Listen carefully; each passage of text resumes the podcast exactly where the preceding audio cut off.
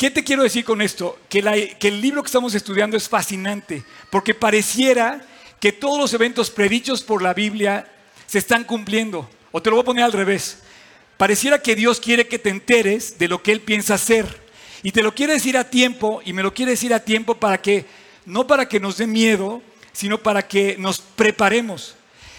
La profecía del libro de Ezequiel, de Isaías, de Jeremías, como profetas mayores, hablan de este tiempo que tú y yo estamos viviendo. Y quise empezar con Mark Twain porque él está haciendo referencia a lo que fue, pero no es lo que es ahora.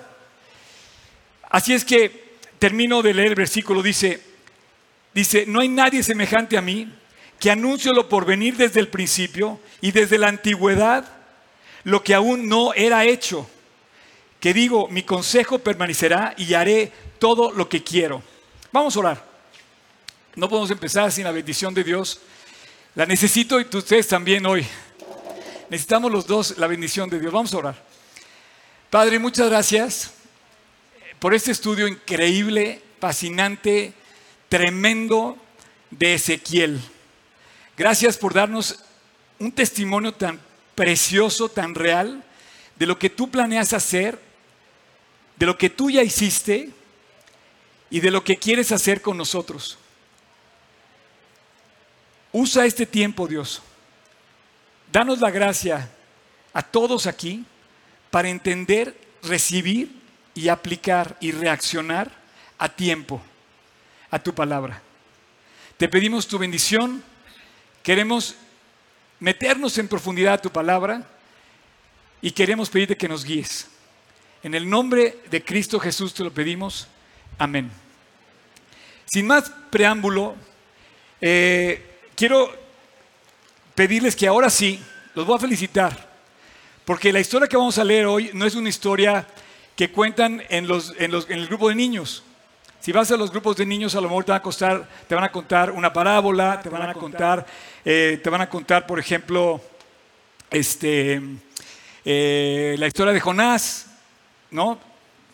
Pero no te van a contar la historia de Gog y Magog. ¿Alguien sabe, está familiarizado con el término Gog y Magog de la Biblia? ¿Pueden levantar la mano los que han oído Gog y Magog?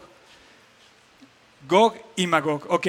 Gog y Magog, cuando lees la Biblia te das cuenta, y es una pregunta que todos tienen cuando pasan por ese versículo. Así es que hoy vamos a estudiar Gog y Magog, así se va a llamar nuestra, nuestra plática de hoy. Y si tú eres nuevo en la Biblia, no te apures, no va a pasar nada, pero, puedes ser bendecido aunque el, contexto es muy complicado. Eh, pero no por eso Dios no quiere que lo estudiemos, al contrario, tenemos que estudiarlo. Continuando con lo de Mark Twain, no sé si pudiéramos apagar el aire, ¿sí? Este, Mark Twain describe que, en el, que hace menos de 100 años, o aproximadamente 100 años atrás, Israel era una zona completamente desierta. Te quiero advertir esto porque si tú hoy visitas Israel, vas a, visitar, ya lo he dicho, lo quiero repetir, es el termómetro de Dios, es el calendario de Dios, las manecillas de Dios se mueven con respecto al templo.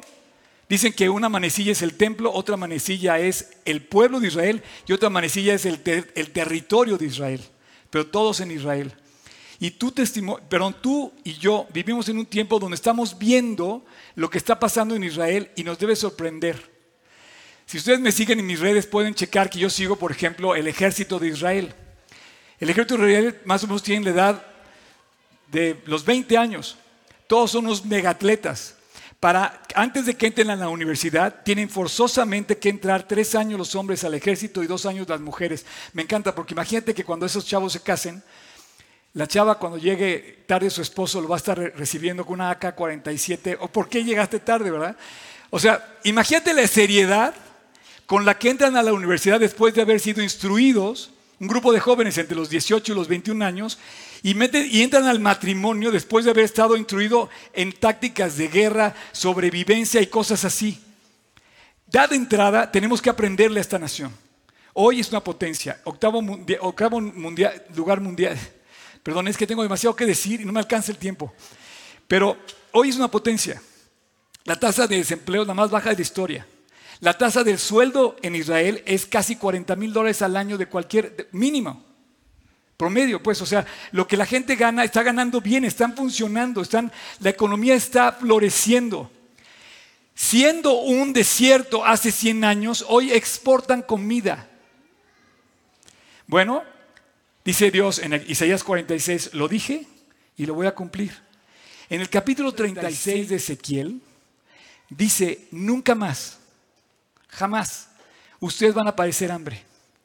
Ahora, hoy los voy a castigar a todos y quiero que estén así, súper prendidos. No es castigo, no es castigo. Nada más no les vamos a poner los versículos en la pantalla. Quiero que saquen su libro, su Biblia, tomen nota, subrayen. Champion, vamos a abrir las Biblias. Quiero que la abran, que la usen todos.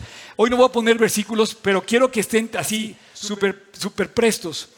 Y vamos a leer cuatro capítulos básicamente donde yo quiero que ustedes eh, como que graben estos capítulos en su corazón. Fíjense bien, 36, 37, 38 y 39. Yo el día que leí por primera vez el capítulo 36 nunca lo olvidé. Porque describe, el capítulo 36, describe el corazón nuevo que le da Dios al hombre, que vuelve a nacer y la transformación del corazón de piedra endurecido y le, hace, y le da un corazón sensible a sus enseñanzas. Y dije, es lo que me pasó a mí. Yo primero entendí la salvación y cuando me topé con la lectura de Ezequiel me di cuenta que me estaba hablando Dios a mí. Y me emocioné de, de leer este capítulo, nunca lo olvidé particularmente el versículo 24, 25, donde, dice esto. Y yo quiero comenzar diciendo, Él dijo y Él cumplió, hoy Israel exporta comida. Oscar, ¿qué me quieres decir? Que estamos viviendo un tiempo y un propósito de Dios. Tú tienes un tiempo en donde estás eh, puesto por Dios, en el que por cierto coincidimos. Coincidimos tú y yo en el tiempo y en el espacio. Espero que sea para bien y para mejorar cada vez más. Pero también coincidimos en el, propósito de Dios. Dios tiene un propósito. No pienses que vas a pasar eh, por la vida sin hacer nada. No se trata de que te llenes de actividades, sino que tenga un propósito tu vida. Bendecir a tu familia, bendecir a tus hijos, bendecir a tu país. Ese es un propósito maravilloso que Dios te da, que tú puedas ser bendición, que digas, soy mexicano, cristiano, puntual, pagador a tiempo, fiel, no digo mentiras, cumplo con mis cosas, cumplo con mi, casa, tengo un matrimonio que, es ejemplar, que tengo, tengo una, y que de repente tu país se sienta orgulloso de ti. Y de repente digas que soy cristiano, Dios cambió mi vida. En fin, capítulo 36 de Ezequiel, versículo, vamos a saltarnos que te dice, fíjate bien, Después de escuchar el reporte de hace 100 años de un testigo que fue a Galilea y a Palestina, dice, versículo 28, y habitaréis en la tierra que di a vuestros padres. Habitaréis en la tierra que di a vuestros padres. Vuelvo a repetir, que Israel esté en su tierra hoy es como si los aztecas hoy conquistaran el zócalo y viviéramos bajo el sistema del gobierno azteca, habláramos el idioma, eh, y, o sea, imagínate, es un milagro que la lengua eh, del hebreo es la misma lengua que se habló hace dos mil, tres mil y cuatro mil años. Es un milagro. la, moneda es un milagro. El, el, establecimiento de Israel es un milagro. El que esté viva la nación es un milagro. Y dice, y habitaréis en la tierra que di a vuestros padres, y vosotros me seréis por pueblo, y yo seré a vosotros por Dios. De entrada, quiero decirte que el que Dios sea tu Padre, tu Dios, y que tú seas su pueblo, es el anhelo más grande que tiene Dios por ti. Que haya comunión con Dios, que te puedas relacionar con Él. De entrada te dice, yo voy a volver a reinar sobre Israel y ellos serán mi pueblo. Todavía no es el pueblo. Todavía Israel, todavía no reacciona. Todavía no se ha encontrado con el Mesías Yeshua, Jesús.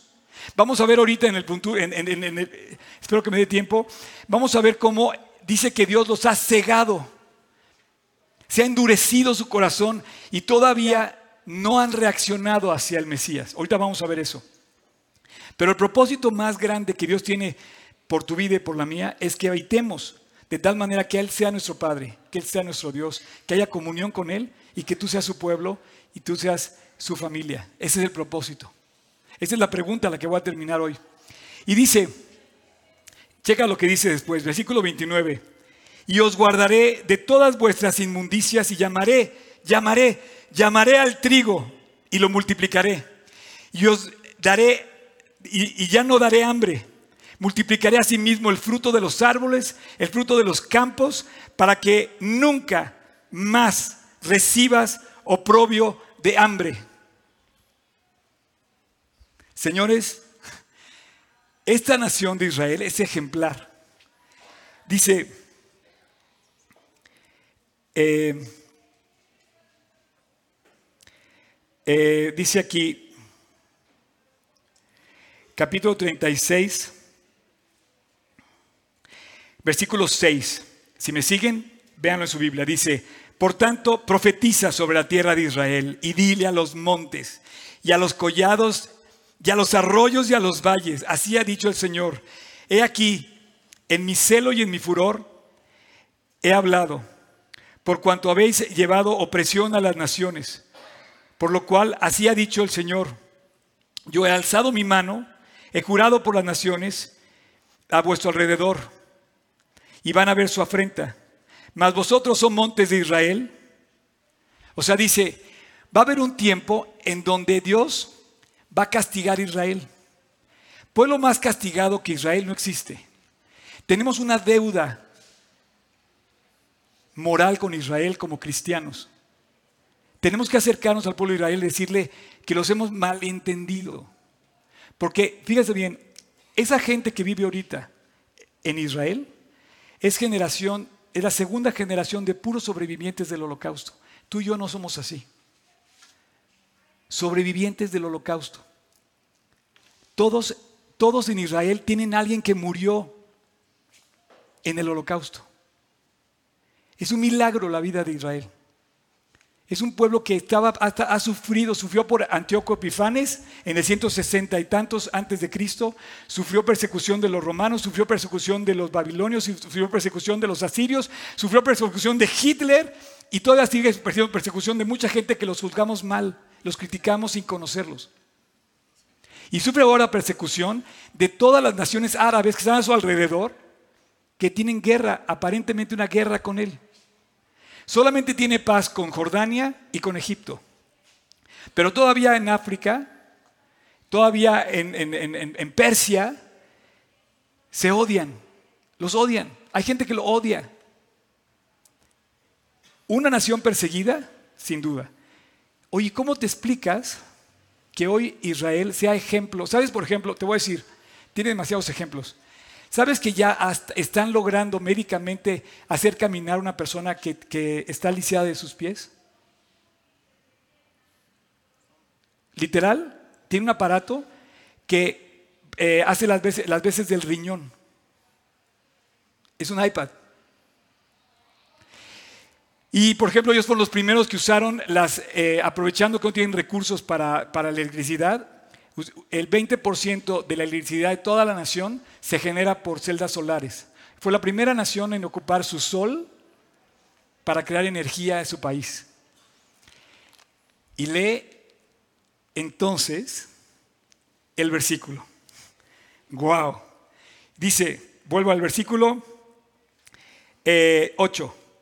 Mas vosotros, oh montes de Israel, daréis vuestras ramas y llevaréis vuestro fruto para mi pueblo Israel, porque cerca están para venir, porque he aquí yo estoy por vosotros, y a vosotros me volveré, y seréis labrados y seréis sembrados, y haré multiplicar vuestros hombres y toda casa de Israel, toda ella, y las ciudades serán habitadas y edificadas las ruinas. Mi Dios cumple lo que promete. Dos años, perdón, dos mil años se tardó la promesa. Y vivimos en el tiempo, no de Israel, vivimos en el tiempo de los gentiles. No sé si les suena, espero que les suene. Si no, si nunca has tenido contacto con esta información, quiero decirte que no es la historia de, Jonás en el vientre del pez, es la historia de Gog y Magog. Entonces vivimos en el tiempo de los gentiles, no quiero que lo olvides. Estamos en el tiempo en el que solamente ha habido dos pueblos que Dios ha usado como testigos. En el capítulo 1 de Hechos dice, y me seréis testigos en Jerusalén, en Samaria, en Judea y hasta lo último de la tierra. Si han leído la Biblia, saben que eso se lo dice Dios al despedirse en el Monte de los Olivos, se lo dice a la iglesia. Pero qué curioso que también se lo dice al pueblo de Israel. En el capítulo, ahora sí, por favor, si quieres ponerlo, capítulo 43. Dice, versículo 10 dice, y vosotros sois mis testigos, dice Jehová, y mi siervo que yo escogí. ¿Para qué? Tenemos un propósito. A la iglesia le dijo, me seréis testigos por Jerusalén, Samaria, y van a ir a predicar el Evangelio. Y acá le dice al pueblo de Israel, va a ser mis testigos para que me conozcáis, para que crean y que entiendan quién es el Dios de Israel. No sé si me entiendas, pero los cristianos y los judíos vamos en el mismo barco. No pueden odiarse. Es más, si vas a Jerusalén, una visita obligada es el FOZ, um, FOS, Friends of Zion, puros cristianos, que a lo largo de toda la persecución contra Israel ayudaron al pueblo de Israel para salir adelante. Ahí tienes a Cory por ejemplo, y tiene ahí su lugar, el papá, Casper Ten y hay una historia de personas creyentes en Cristo, cristianos, que ayudaron en la persecución de los judíos durante el tiempo que eran reos de muerte. Y hay un museo en honor a esos amigos de Sion. Pero en aquel, ah, te decía, y los judíos y los creyentes no se pueden odiar. Caminamos juntos, vamos en el mismo barco. El que ama a Israel es el creyente, es el cristiano. Que por cierto, bueno, vamos a seguir, vamos aquí. Entonces dice, vosotros sois mis testigos, dice Jehová, mi siervo, que yo escogí, para que me conozcáis y creáis y entendáis que yo mismo soy y antes de mí no ha, ido, no ha habido Dios. Y fíjate bien, en el Antiguo Testamento, en el profeta Isaías, Dios le, o sea, le llama al pueblo de Israel a predicar el Evangelio. Le dice, le estoy dando a ustedes como judíos la predicación de ese Dios que soy yo para ustedes y tiene que ir a todas las naciones para que todo el mundo conozca que no hay otro Dios más que yo. El Dios de Israel. ¿Y dónde está ahorita Israel? ¿Has visto algún judío que te hable de Dios? No sé, está, está apagado. Dice que está endurecido. Ahorita vamos a leer eso. Y dice que está ciego. De todos los grupos que Dios sanó, hubo uno que Dios no sanó y que Dios lo enfermó, que es, es a los judíos. Señores y señoras, Dios permitió que los judíos estuvieran ciegos por dos mil años. Hay un switch en la agenda de Dios en donde toma el Evangelio de Israel y se lo pasa a la iglesia. Y va a haber otro switch en la agenda de Dios donde toma el Evangelio entregado a la iglesia y se lo va a regresar a Israel. ¡Wow! Y eso lo, va eso lo vamos a ver en Ezequiel 36, 37, 38 y 39. Entonces, en este, en este tiempo, eh, Dios nos pone eh, una enseñanza fascinante y dice, bueno, Israel ya está en su tierra. Para que suceda lo que viene en el capítulo 38 y 39, tiene que haber sucedido lo que viene en el capítulo 36 que acabamos de leer. Que acabamos de leer ahí, dice, me seréis testigos, perdón, montes de Israel, eh, abundaréis en fruto. ¿Ok? Entonces vamos a seguir avanzando. Vamos al capítulo 37, versículo 14. ¿Lo quieres ver ahí en tu Biblia? Dice, capítulo 37, versículo 14. Y pondré mi espíritu en vosotros y viviréis. Y os haré reposar sobre vuestra tierra. Y sabréis que yo, Jehová, hablé y lo hice, dice Jehová. ¿Qué quiere decir esto? Uno, la, la tierra de Israel regresó a ser territorio de Israel. Y ahora estamos hablando de que dice que va a poner en la gente, en la gente va a poner su espíritu. El capítulo 37 lo vamos a tomar como un, capítulo especial. Es la famosa escena de los huesos eh, secos. Que dice que de repente se empezaron a llenar de cartílagos, de repente le enseñó carne, después se llenaron de piel y de repente el aliento de vida y revivió.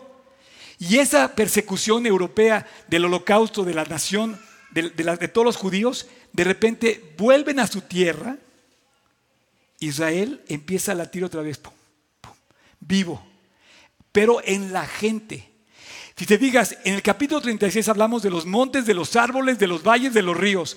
Y en el capítulo 37 estamos hablando de las personas que viven en Israel, que van a volver a revivir.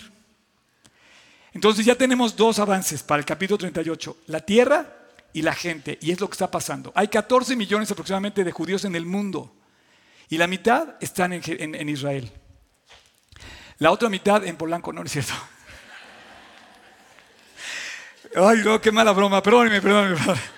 Este, vamos a ver un, vamos a ver, espérame. Capítulo 38. ¿Listos? Abróchense el cinturón. No se me duerman, al contrario. Capítulo 38, versículo 1. Vino a mi palabra de Jehová diciendo, Hijo de hombre, acuérdense que les dije que iba a decir esta referencia siempre. Hijo de hombre, pon tu rostro contra Gog, Gog. Si alguien está buscando nombre para su hijo, dice, en tierra de Magog.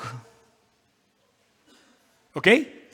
Y dice, príncipe soberano de Mesec, Tubal, y profetiza contra él y dile, así ha dicho Jehová el Señor, he aquí yo estoy contra ti, oh Gog, príncipe soberano de Mesec y Tubal, y te quebrantaré y pondré garfios en tus quijadas y te sacaré de, a ti y a todo tu ejército, caballos y jinetes, y todo, en todo equipados, gran multitud teniendo todos ellos espadas.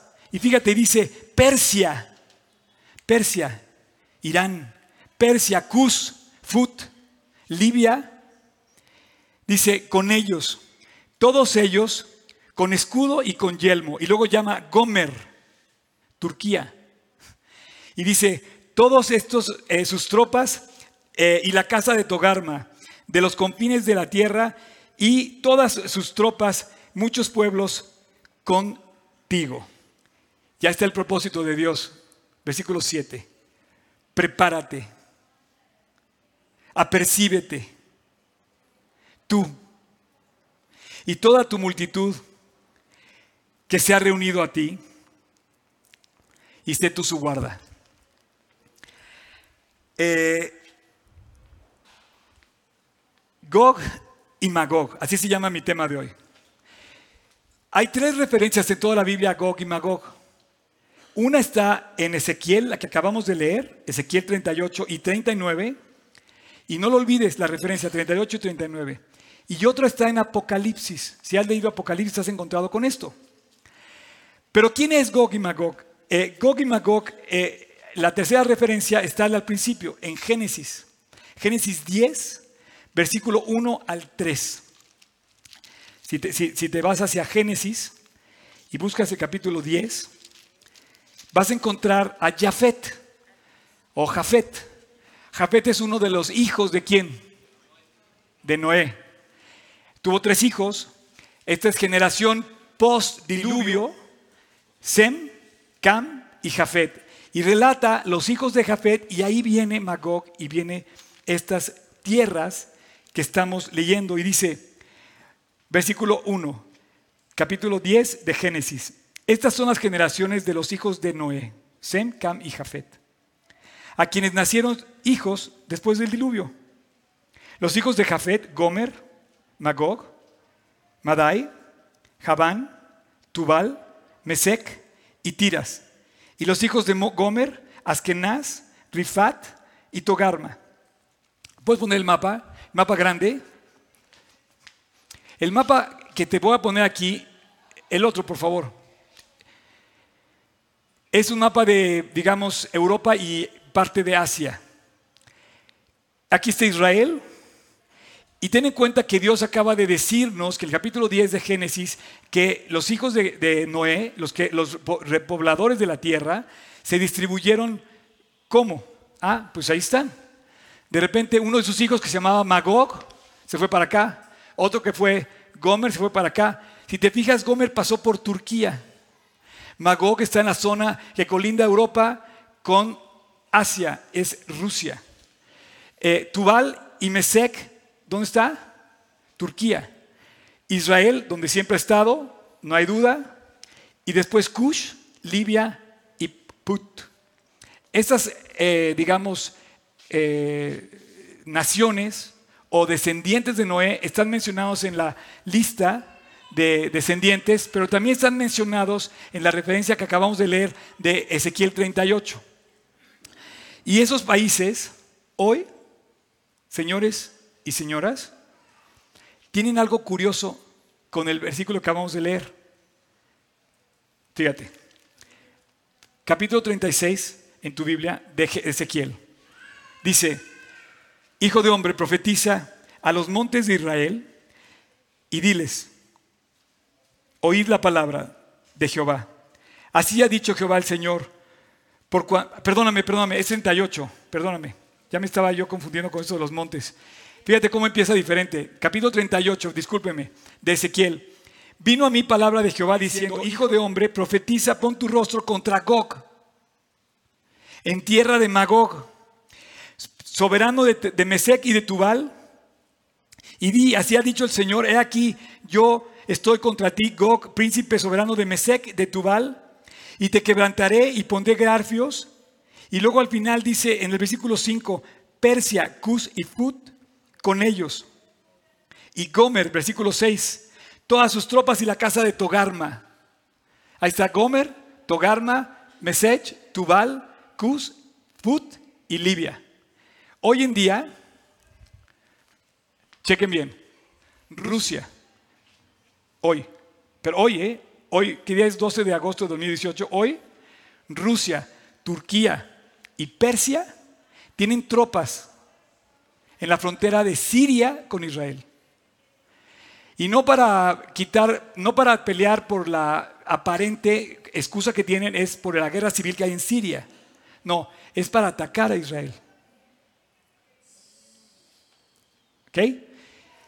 Si, si ya me empiezas a captar, este capítulo 38 viene después del 37 y del 36, ¿no? Si me captan eso, ¿no? El 36 dice que restauró la tierra y ya la restauró. El 37 dice que restauró la nación y ya la restauró. Y el 38 dice que viene una guerra confabulada por una coalición de ejércitos contra Israel. Quiero decirte que los únicos países de África que no reconocen a Israel es Libia y Sudán. Hoy en día Capítulo 38 de Ezequiel también se está cumpliendo. Y dice, levántate y profetiza contra ellos porque este es un tiempo en el que va a venir una guerra. Y si tú lees todo el capítulo, describe una guerra. Una guerra contra, eh, contra Israel. Por ejemplo, eh, versículo 22 del capítulo 38 dice, y yo litigaré contra él con pestilencia, con sangre y haré, fíjate bien, de aquí viene el logotipo de nuestra serie, una nube que por cierto ya se, apagó allá, una nube tempestuosa, negra, atemorizante, aterradora. Dice, he aquí viene, dice, y haré llover, capítulo 38, versículo 22. Tomen nota, apunten, subrayen, llover sobre él, sobre sus tropas y sobre sus muchos pueblos que están con él, impetuosa lluvia piedras y granizo, fuego y azufre. ¿Qué es azufre? Guerra. Lluvia de guerra. Y dice en el capítulo, eh, ahí mismo, versículos, capítulo 38, versículos, no, vámonos al 9. Y dice, subirás tú, Gog y Magog, y vendrás por tempestad Tempestad, subraya tempestad, como nublado, subraya nublado, para cubrir la tierra, cubre la tierra, ¿cómo cubren las tierras negras así? Se apaga la luz, ¿cómo cubre aterrorizando esto? Dice, y serás tú y sus tropas y mucho pueblo contigo. Guerra del norte. Dice que viene del norte. Eh, eh, dice, eh, prepárate, Mesec y Tubal. Y dice que viene del norte. capítulo 38, versículo 15, dice, y vendrás de tu lugar, checa, checa, checa, y subraya, de las regiones del norte. Otra vez, hay un propósito que Dios nos está revelando ahorita, nos va a revelar, pero hay un tiempo. Y dice, todos estos ejércitos confabulados contra Israel se van a presentar del norte y van a bajar hacia Israel. ¿Quién está al norte? Pues ellos, ellos mismos. Y está pasando ahorita. Señores, nos está tocando la campana, se nos está viniendo la avalancha encima, el avión se está quemando, tenemos que evacuarlo, tenemos que reaccionar, estamos siendo llamados. Dice, prepárate, apercíbate. Y dice, tú y muchos pueblos contigo, todos ellos a caballo, gran multitud y poderoso ejército. Versículo 16, capítulo 38, se continúa diciendo, y subirás contra mi pueblo Israel como nublado para cubrir la tierra, como esa nube tenebrosa, será al cabo de los días y te traeré sobre tu tierra para que las naciones me conozcan. Ahí está el propósito. Para que las naciones conozcan a Dios, para que tú conozcas a Dios, para que sepas que hay una posibilidad de relacionarte con Dios. Ese es el propósito. Y dice, y ve, dice, para que todas las naciones me conozcan, cuando sea santificado en ti, oh Gog, subraya Gog. Chaparrín, estás conociendo una historia de la Biblia que no es como la de, la Jonás. Gog, delante de sus ojos, así ha dicho Jehová el Señor, no serás tú aquel a quien hablé yo en los tiempos pasados por mis siervos los profetas de Israel, los cuales profetizaron en aquellos tiempos que yo lo había de hacer, señores, dice, todavía no pasa, prepárense. Yo espero ser de esos predicadores que cuando llegue a la presencia de Dios, no me diga, no se los dijiste. Mucha gente quiere quedar bien contigo cuando te dicen cosas que a lo mejor no quieres escuchar. Pero yo espero decirte la verdad, decirte la neta. Y yo espero que tú no llegues al cielo y te digo y te digan, te lo dijo Oscar. Y el 12 de agosto de 2018 estuviste en la, en la reunión privilegiada, extraordinaria, que hablaron de Gog y Magog y no reaccionaste. Te lo dijo Jesús a Jerusalén. Se lo gritó antes de que, antes de que cayera Jerusalén. dije, Jerusalén, Jerusalén, ¿cuántas veces quise llamarte y no me hiciste caso? Pues hoy es tu tiempo. Guerra está por suceder. Y dice, en aquel tiempo cuando yo venga, versículo 18, perdón, no venga yo, dice, cuando cuando Gog venga contra la tierra de Israel, dijo, Jehová el Señor subirá mi ira y mi enojo. Señores, si ya cumplió 37, ya cumplió 36 y le está avisando el 38, no sé qué estás haciendo. ¿Qué significa el 38? Miren, es demasiada información, pero espero que me cachen. En el 38, Dios termina el tiempo de los gentiles y empieza y le hace el switch al tiempo de Israel. ¿Cómo termina el tiempo de los gentiles? Cuando ya Israel está en su tierra, ya casi se acaba eso, pero todavía no está. Todavía falta un cachitito. ¿Quieres ponerlo, Job, por favor? Todavía falta un cachitito que esté en manos de Israel. Hoy en día tú vas a Israel y vas y visitas esta parte y dices, este este pasas por la policía israelí, pasas por el gobierno israelí, pero cuando quieras subir a esta parte, oh, oh, todavía está en manos de los gentiles. Si lees Apocalipsis dice, no miras el patio porque se ha entregado a los gentiles. Todavía no está completamente. Es más, todavía no se ha construido el templo. Pero está a punto de pasar. Y ese momento se va a pasar, se va a terminar el tiempo de la iglesia y va a volver a comenzar el tiempo de Israel. Ahí voy, ahí voy. Esta es la primera guerra. La primera guerra la que vemos en o sea, ya vimos que la referencia viene de, Génesis, donde dice quiénes son los descendientes de Jafet. Y vimos que en Ezequiel dice que viene una guerra sobre Israel en un momento en donde vienen a invadir del norte. Está a punto de pasar. Me dice, oye Oscar, pero ¿qué onda? ¿Vas a ir a Israel? Están en guerra. Bueno, hay más peligro caminar aquí por la colonia Guerrero. Dicen que el peligro más grande en ir a Israel que tú puedes recorrer es ir al baño. Porque hay tanta indigestión de tanto alimento que te puede dar un malestar. Es en serio. Hay abundancia de alimento. viven en la prosperidad que jamás, jamás han estado. Es un país de verdad digno de imitar. Muchos vienen a aprender de ellos. Nos enseñan tecnología, nos enseñan milicia, nos enseñan agricultura, en fin. Pero viene la guerra sobre Israel. ¿Sabes cuándo comienza? El día que se acaba el tiempo de los gentiles. Aguántenme ahí tantito, ahorita voy a eso. La otra parte donde se menciona Gog y Magog es en Apocalipsis 20. Y lo voy a leer. Apocalipsis 20, si quieren ir al último libro de la Biblia, Apocalipsis 20, versículos 7 y 8 y 9. Profecía pura. Dice, y cuando los mil, cuando los mil años se cumplan, Satanás será suelto de su prisión y saldrá a engañar a las naciones. Eso es lo que hace el diablo. Nos engaña.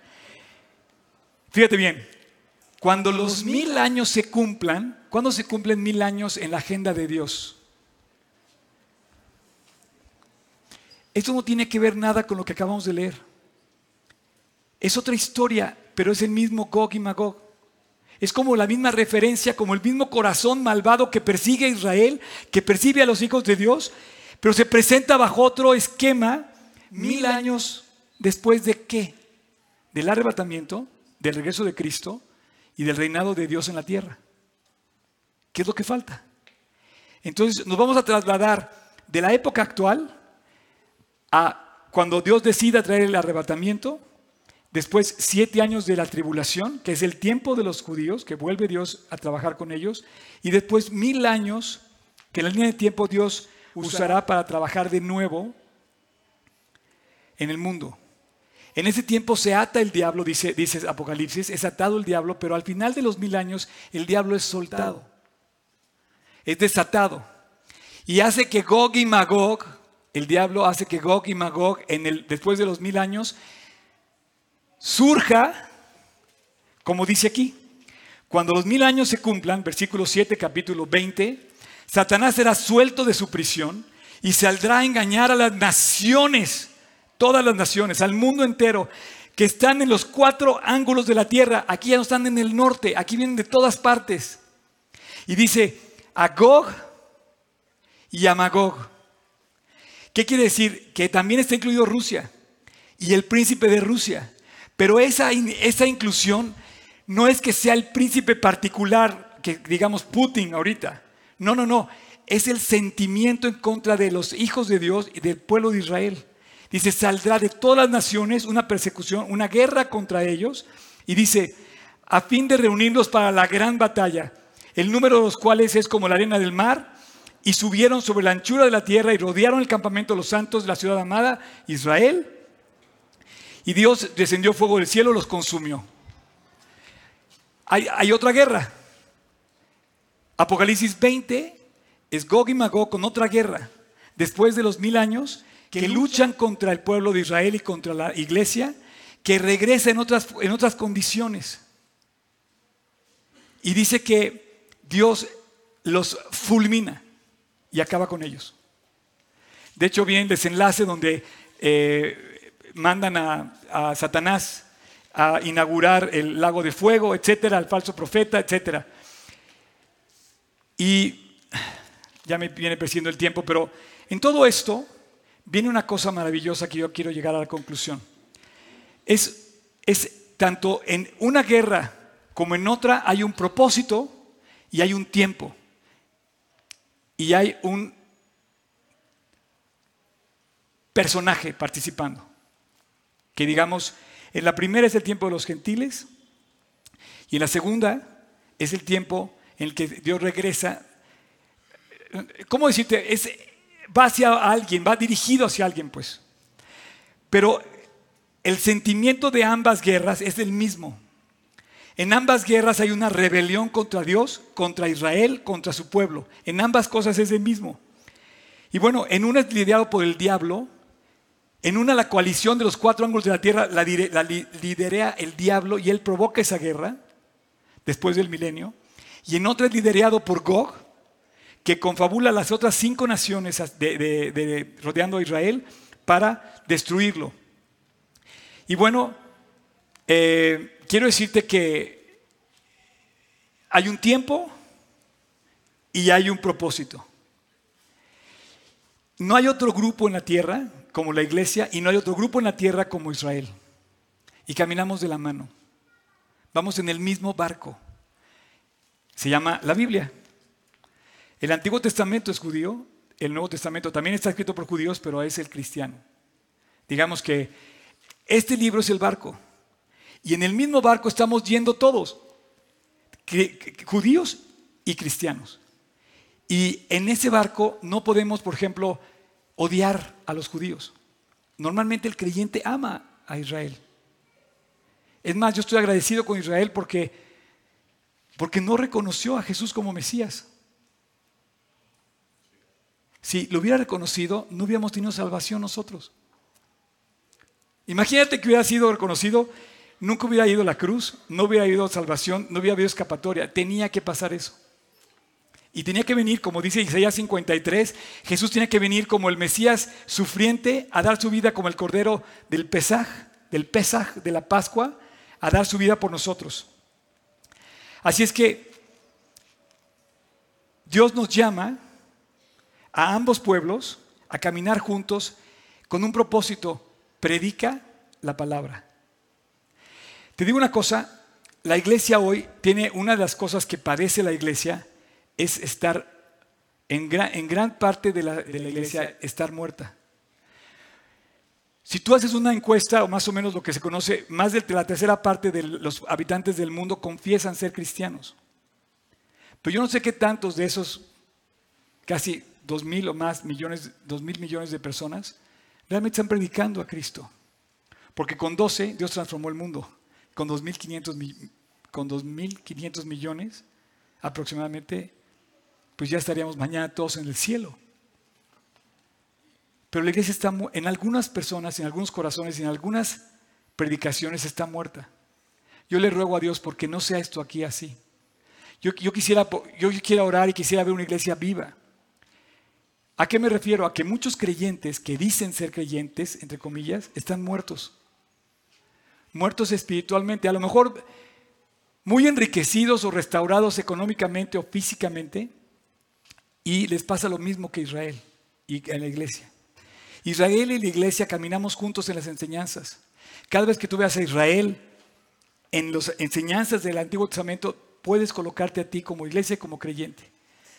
Pero hemos sido rebeldes, nos hemos rebelado contra Dios, nos hemos apartado contra Dios y en ese mismo caminar ajeno a Dios, Dios nos ha castigado con las cosas que vivimos, las mismas consecuencias de nuestros actos.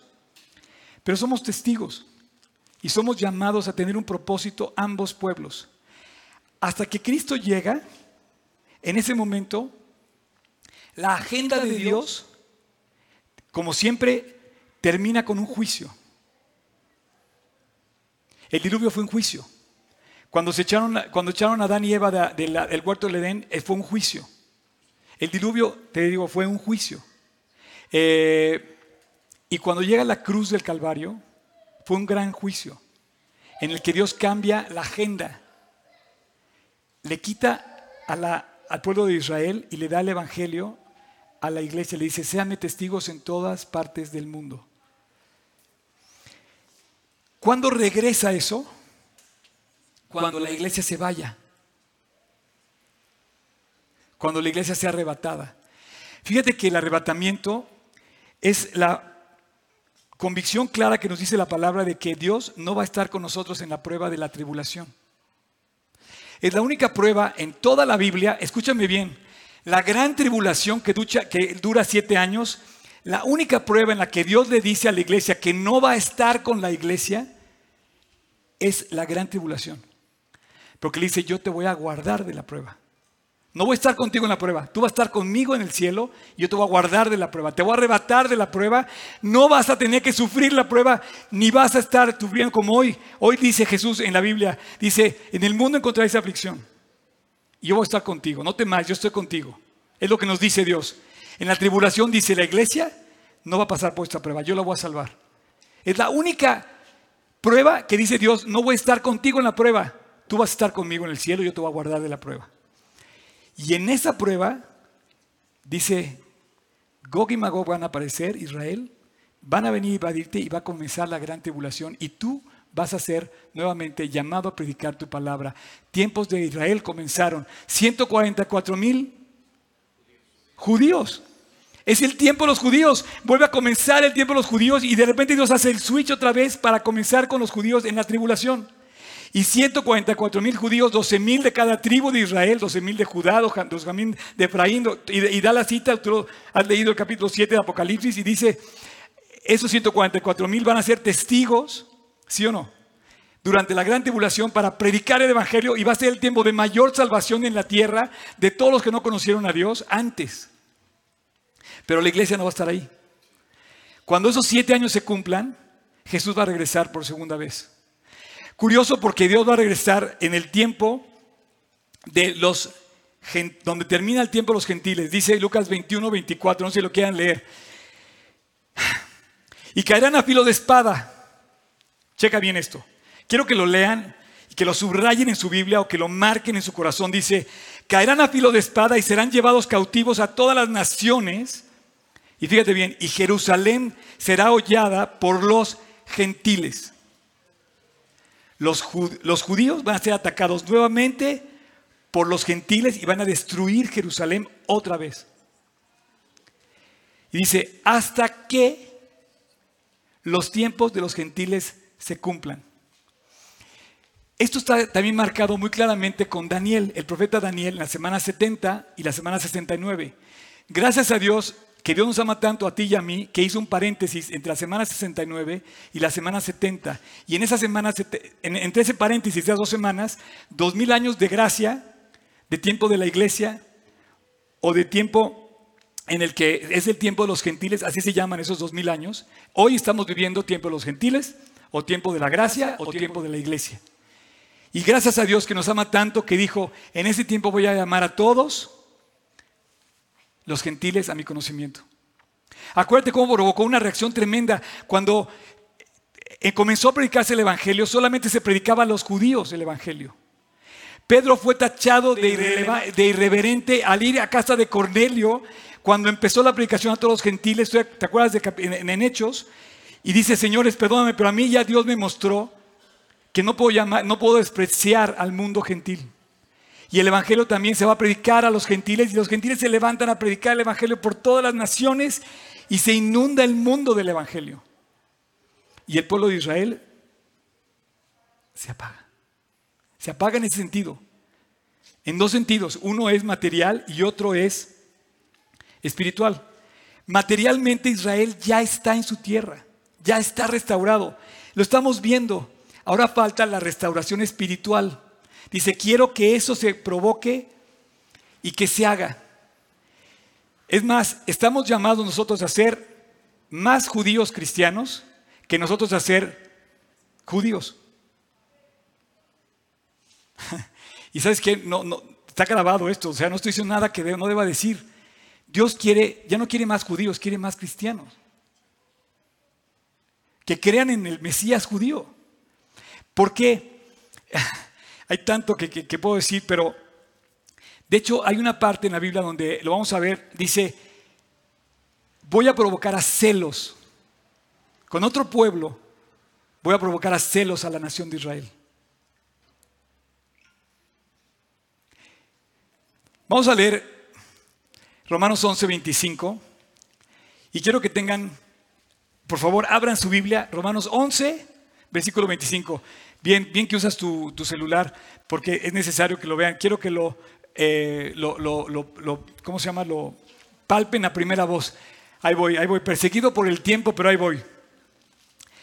Romanos 11, versículo 25. Le digo otra vez, subrayen, tomen nota. Dice, porque no quiero, hermanos, que ignoréis este misterio para que no seáis arrogantes en cuanto a vosotros mismos, que os ha acontecido a Israel endurecimiento en parte. Pablo le dice a los romanos que Israel está siendo endurecido. En el año más o menos 60 después de Cristo, Pablo escribe estas palabras y dice, todo el pueblo de Israel está siendo endurecido, está siendo cegado. es una nación a la que Dios lo enfermó de ceguera. Y dice, fíjate bien, pon atención.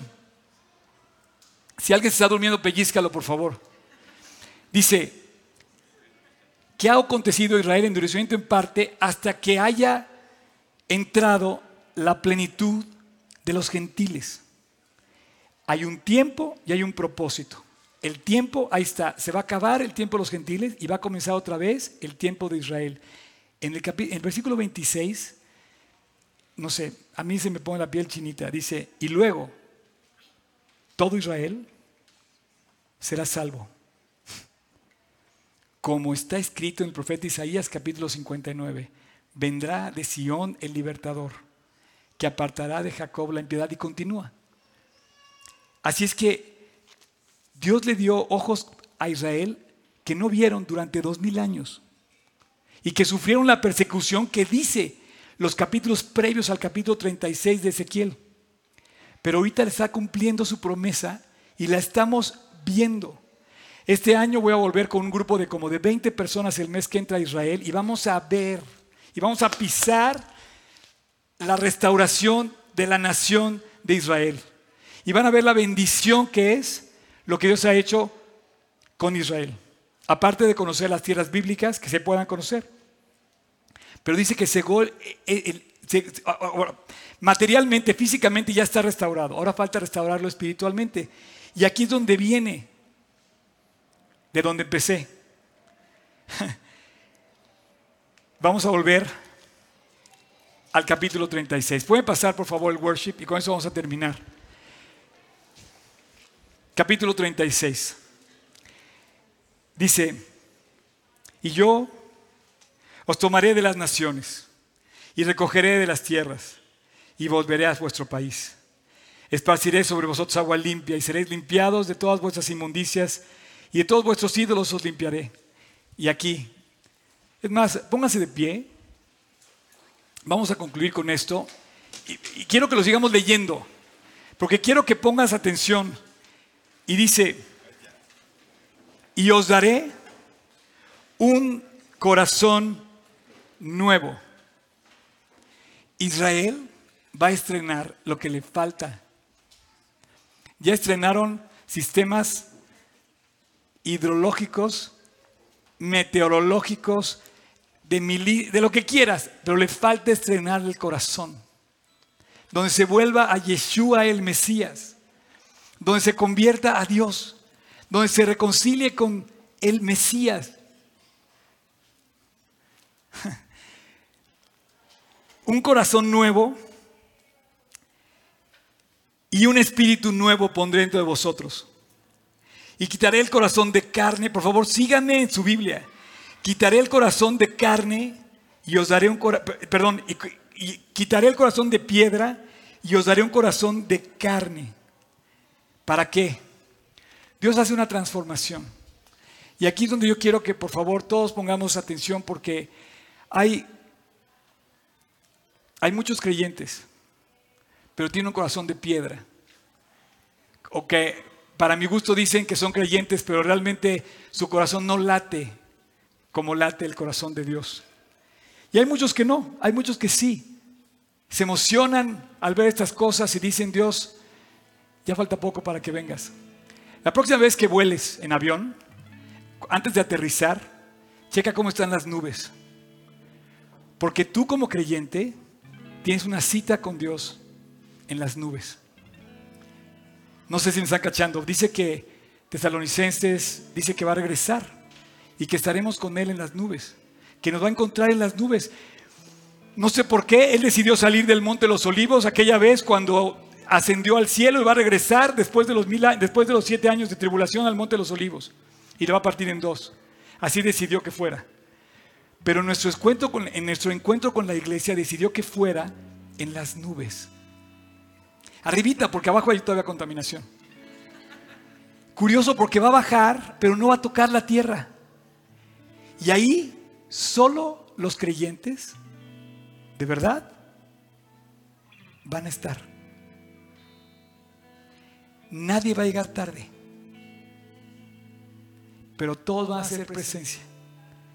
El día del arrebatamiento, la primera gran conferencia europea, asiática, africana, latinoamericana, instantáneamente mundial. Todos los creyentes convocados en el momento que vivamos, en ese momento vamos a estar con Él para recibir al Señor en el cielo. Y así estaremos siempre con Él. No quiso pisar la tierra y tampoco quiso que tú te quedas ahí. Dijo que te iba a guardar de la, de la prueba. Tú quieres estar ahí. Es más, tú quieres ir a la segunda, Gog y Magog. Porque la segunda guerra dice que nos lleva siete años a su casa a morar, a las moradas celestiales que ha, ido a preparar para nosotros. Dos mil años le dijo a sus discípulos, voy pues a preparar lugar para vosotros. Después de estar en ese, en vamos a ir a tomar posesión de las moradas celestiales que Él fue a preparar para nosotros. Y siete años después vamos a regresar con Él a reinar en la tierra por mil años. Y cuando Satanás se ha liberado mil años después, Gog y Magog se vuelven a levantar y entonces veremos cómo Dios triunfa para siempre, según lo profetizado ahí. Israel está a punto de comenzar su tiempo nuevamente. Va a comenzar en la tribulación, se va a convertir en la tribulación, va a reconocer al Mesías en la tribulación y Dios lo va a sacar adelante otra vez. En la tribulación lo va a sacar de la prueba. Y lo va a guardar como, como las alas. ¿Te acuerdas esa parte que dice que, que como las alas de la gran águila cubrirá Israel al hijo de la mujer que da luz? Si me dan cuenta, estoy hablando de Apocalipsis. Algunos me siguen, otros no, pero si no, si no me entiendes, dame chance. Pero así dice. y nos sacará de la prueba pero los tiempos de los gentiles, no lo dejes pasar, es tu tiempo ahora. Y dice, esparciré sobre vosotros agua limpia, seré limpiado todas vuestras inmundicias y de todos vuestros ídolos limpiaré con un propósito. Versículo 28, perdóname, versículo 27. Por favor, léelo tú y subrayalo tú. Y pondré dentro de vosotros mi espíritu y haré que andéis en mis estatutos guardéis mis preceptos y los pongas por obra. No hay nada más hermoso que predicar a Cristo. Por favor, no lo dejes de hacer. Cualquiera cosa que seas, si eres bolero, habla de Cristo. Si eres doctor, habla de Cristo. Si eres, no sé, arquitecto, habla de Cristo. Si eres restaurantero y vendes pescado en Polanco, habla de Cristo. Eh, lo que sea que hagas, no hay mejor mensaje que le puedas compartir a la gente, es tu tiempo, es, es, el tiempo de los gentiles, somos los Gojim, Gojim en hebreo, no somos judíos, pero en su tiempo nos llamó Dios a predicar su palabra. ¿Y qué propósito hay? Que pongamos en obra, que aprendamos sus estatutos y que sigamos sus preceptos y los guardemos. Padre, muchas gracias por esta mañana, por esta tarde. Nos estás invitando a, la, a un banquete en tu palabra. Esto es, una, es un banquete de descubrir que Gog y Magog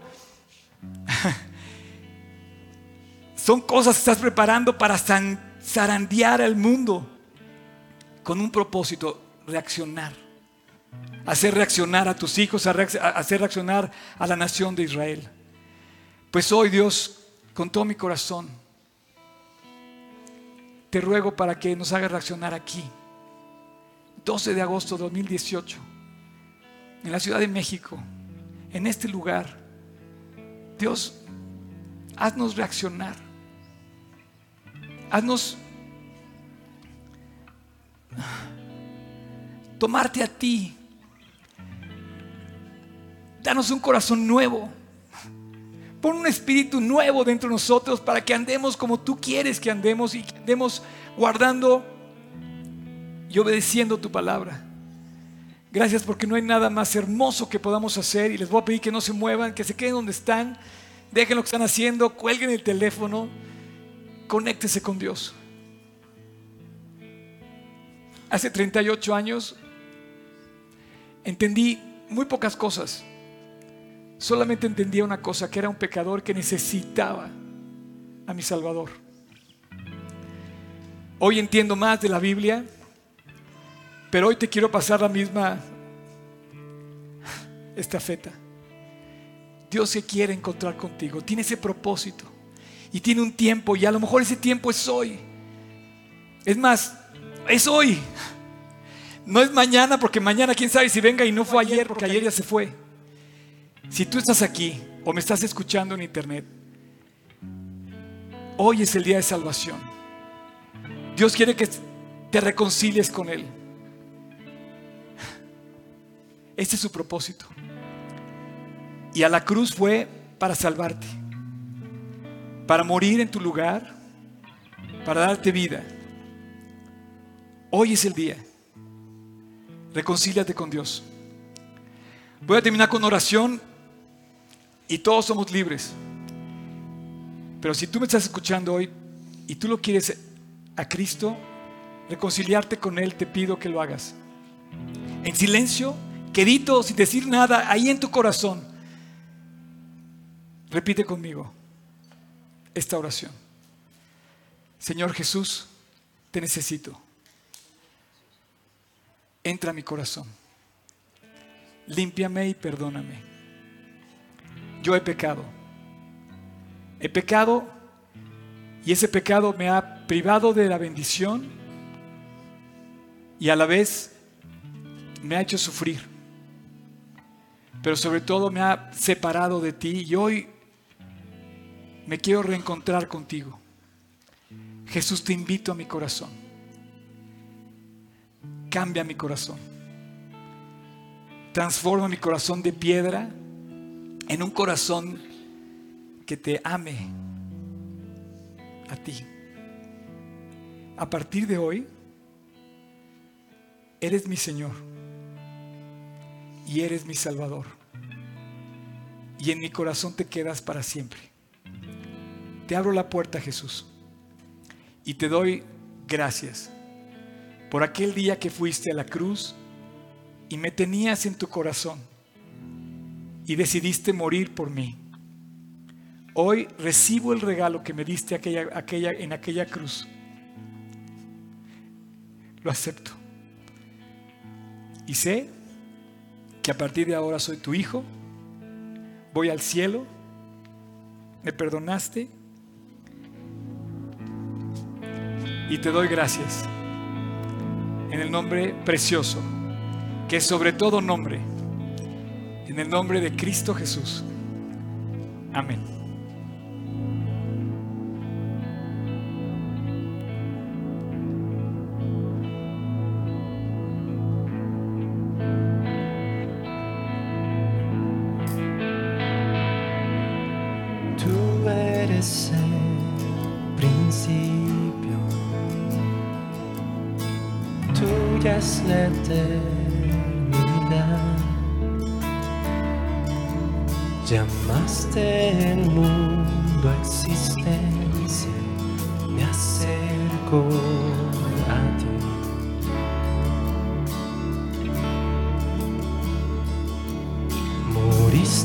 Por mis fracasos.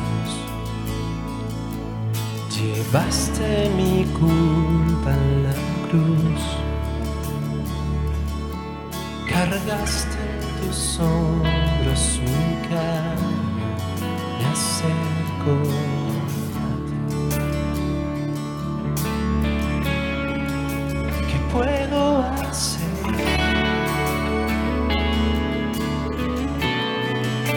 ¿Qué puedo decir? te ofrezco mi corazón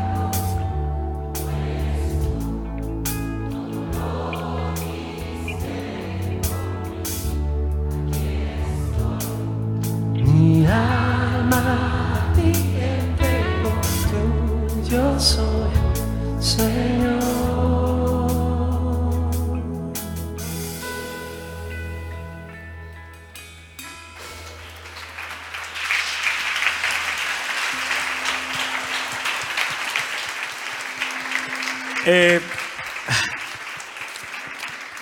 es increíble hablar de Cristo y es increíble que Dios te da la oportunidad de conocerlo, de acercarte a Él. Y el Evangelio es vida, es, es una fuente de agua que salta para vida eterna. Y yo no puedo más que compartirlo. O sea, Dios ha llenado mi corazón hace 39 años. Y me encanta poder hacerlo y me encanta tener este espacio. Y les quiero simplemente pedir que, que, que no, que no se pierdan del banquete. Eh, yo no tengo nada con los chicles, pero voy a hacer una, voy a hacer un, voy a hacer una prédica de los chicles.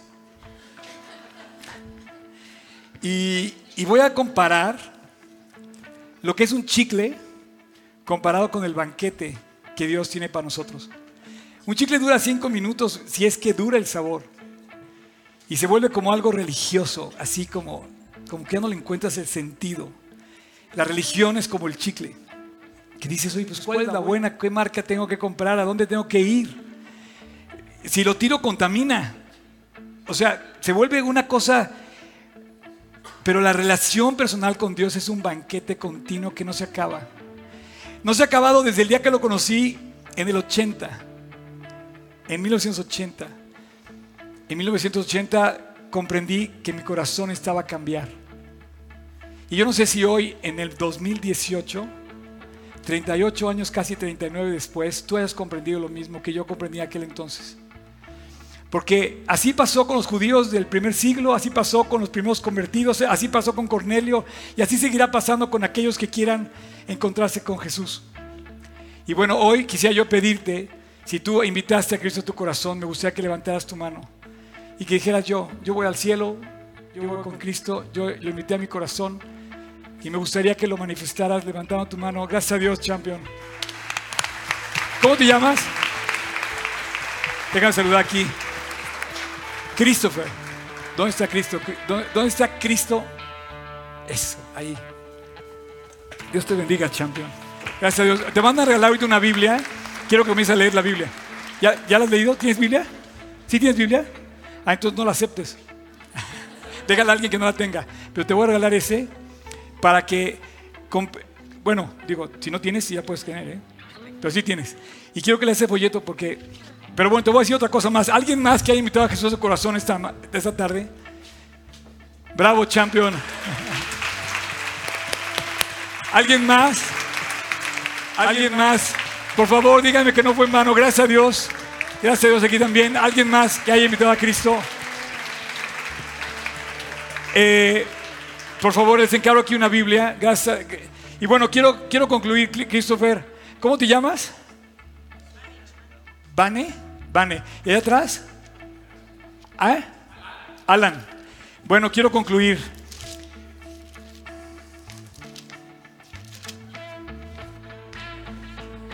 He aquí yo soy la puerta y llamo. Dios está a la puerta llamando. Y es lo que lo hace Dios. Está llamando continuamente. Cada vez que alguien habla de Cristo, llama a tu puerta. Cada vez que oyes el Evangelio, cada vez que sale el sol, que ves la bondad de Dios, que te acaricia el sol, sientes la presencia de un pequeño rasgo de Dios, que es el sol. Dice, estoy a la puerta y llamo. Si alguno oye mi voz, Vane, Alan y Christopher dice, si alguno oye mi voz y abre la puerta, entraré a él, cenaré con él y él conmigo. Así es que disfruten, no del chicle, disfruten del banquete. Dios bendiga.